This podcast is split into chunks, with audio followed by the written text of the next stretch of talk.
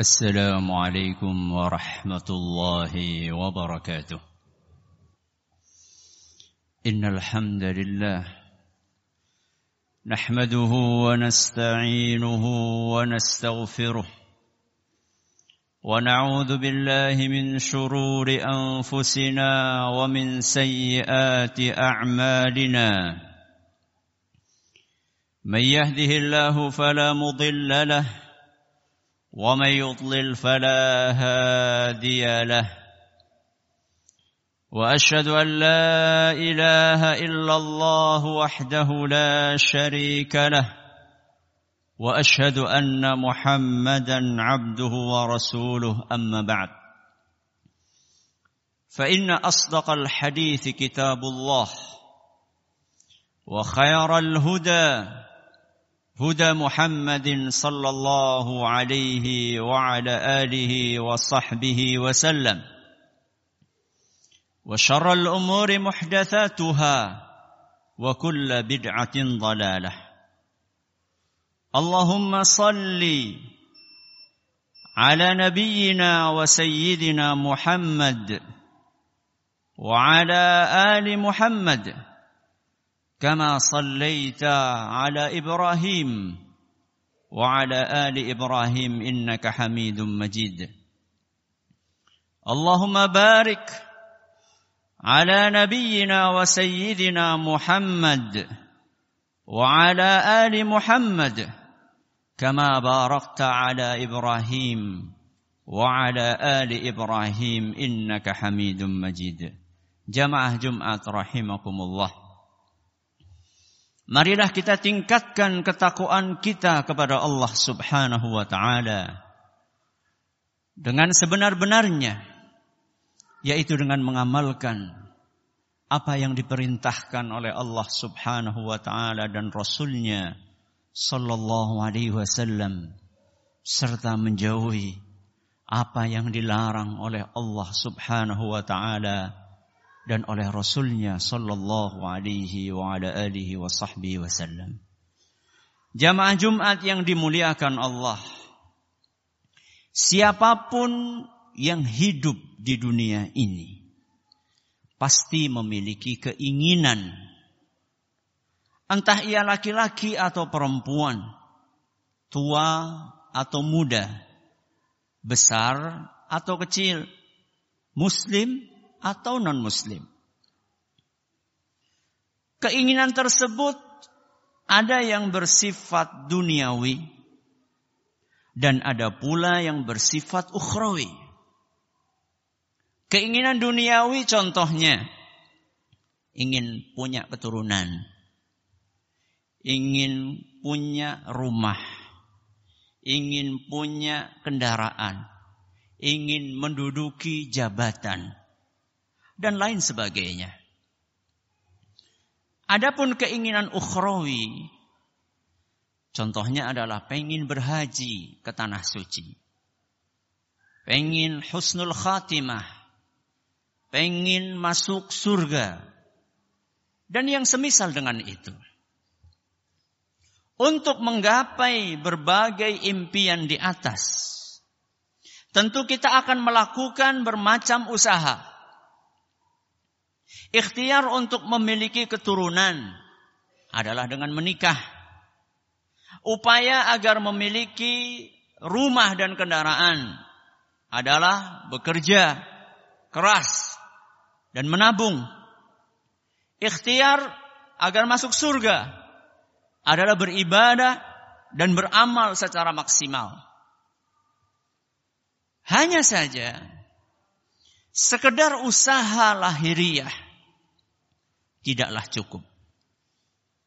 Harus diiringi dengan doa. Doa yang dipanjatkan kepada Allah Subhanahu wa taala. Sebab di tangan Allah lah kendali dan kuasa segala sesuatu. Kaum muslimin yang kami hormati, benar bahwa Allah Azza wa Jalla telah berjanji untuk mengabulkan permohonan para hambanya. Namun, proses pengabulan doa masing-masing orang itu tidak harus selalu sama. Kaum muslimin yang kami hormati. Benar bahwa Allah Azza wa Jal telah berjanji untuk mengabulkan permohonan para hambanya. Namun, proses pengabulan doa masing-masing orang itu tidak selalu harus sama.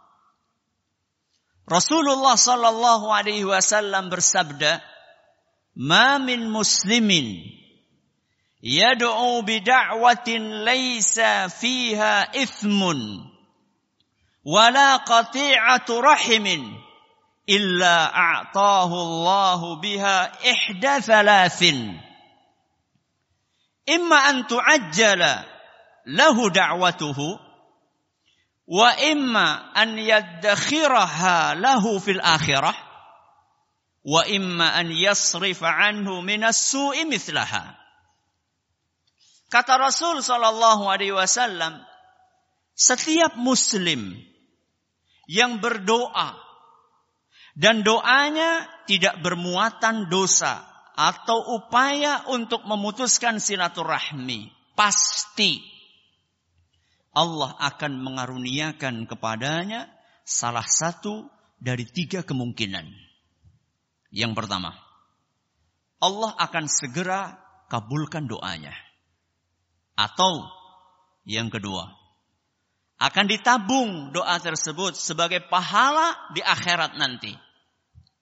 Atau yang ketiga, akan dihindarkan dari mara bahaya yang sepadan dengan isi doanya.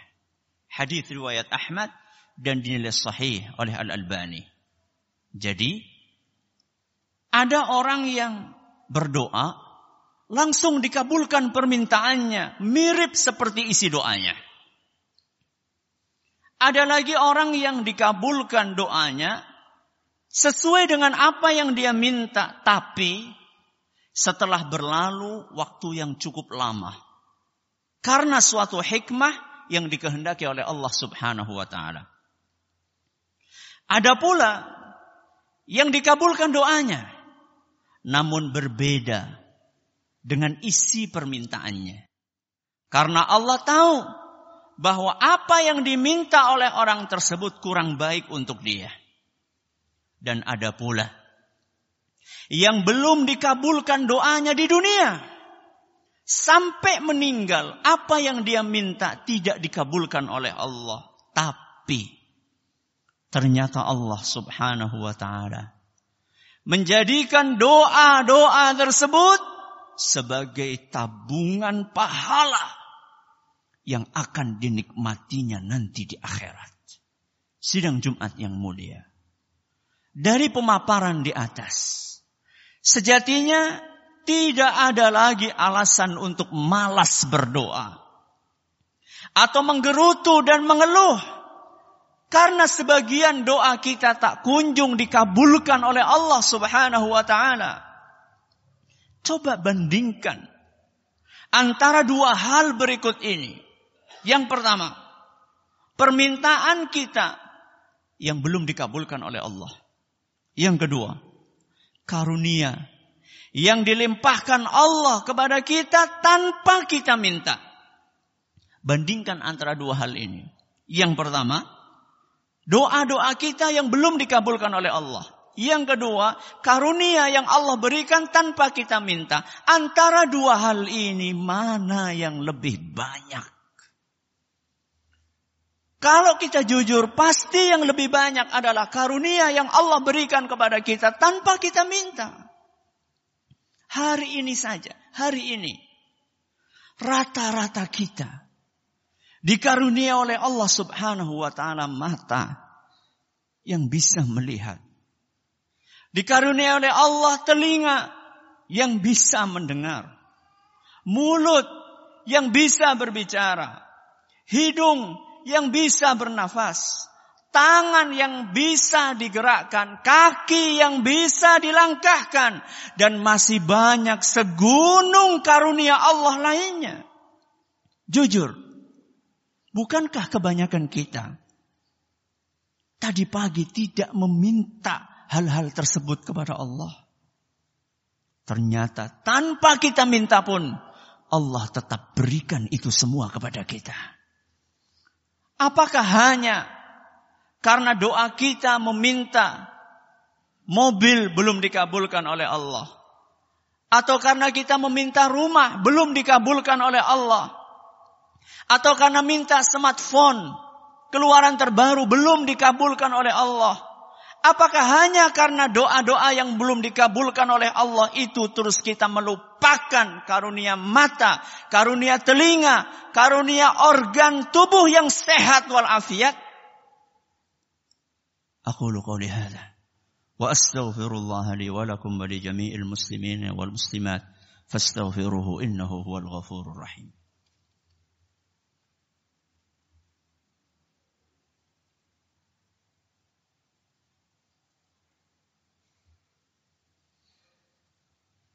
الحمد لله وحده والصلاة والسلام على من لا نبي بعده وعلى آله وصحبه ومن اتبع هداه ila yaumil qiyamah amma ba'd. Sidang Jumat yang kami hormati. Doa adalah ibadah. Doa adalah ibadah. Sehingga dijanjikan oleh Allah dengan pahala yang melimpah. Baik doa itu dikabulkan atau tidak dikabulkan. Dua-duanya dijanjikan pahala yang melimpah. Maka sangat rugi jika kita berhenti berdoa hanya karena belum atau tidak dikabulkan oleh Allah. Sangat rugi apabila kita berhenti berdoa hanya karena belum atau tidak dikabulkan oleh Allah. Sebab kita akan kehilangan peluang pahala yang sangat besar. Umar bin Khattab radhiyallahu anhu pernah bertutur, "Inni la ahmilu hammal ijabah walakin hammad du'a." Sungguh kata beliau, aku tidak pernah mengkhawatirkan apakah doaku dikabulkan atau tidak dikabulkan. Tapi yang paling aku khawatirkan adalah jika aku tidak diberi hidayah untuk terus berdoa. Penuturan yang disampaikan oleh Umar bin Khattab tadi adalah penuturan yang muncul dari keyakinan penuh akan kemurahan Allah, akan kedermawanan Allah, Dikabulkan atau tidak dikabulkan doa kita. Itu adalah hak prerogatif Rabbul Alamin. Sang penguasa alam semesta. Yang terpenting bagi hamba adalah menyadari bahwa tugasnya beribadah dan berdoa. Ketika itu dijalankan secara maksimal, pasti Allah akan mengganjar dengan balasan yang jauh lebih istimewa di dunia maupun di akhirat. هذا وصلوا وسلموا رحمكم الله على الصادق الأمين كما أمركم بذلك مولاكم رب العالمين. فقال سبحانه إن الله وملائكته يصلون على النبي يا أيها الذين آمنوا صلوا عليه وسلموا تسليما. اللهم صل على محمد وعلى آل محمد كما صليت على إبراهيم وعلى آل إبراهيم إنك حميد مجيد. اللهم بارك على محمد وعلى آل محمد كما باركت على إبراهيم وعلى آل إبراهيم إنك حميد مجيد. ربنا ظلمنا انفسنا وإن لم تغفر لنا وترحمنا لنكونن من الخاسرين. ربنا اغفر لنا ولإخواننا الذين سبقونا بالإيمان ولا تجعل في قلوبنا غلا للذين آمنوا. ربنا إنك رؤوف رحيم. ربنا لا تزغ قلوبنا بعد إذ هديتنا وهب لنا من لدنك رحمة إنك أنت الوهاب. ربنا آتنا في الدنيا حسنة وفي الآخرة حسنة وقنا عذاب النار. وصل وصلى الله على نبينا محمد وعلى آله وصحبه ومن تبعهم بإحسان إلى يوم الدين. وآخر دعوانا أن الحمد لله رب العالمين. أقم الصلاة.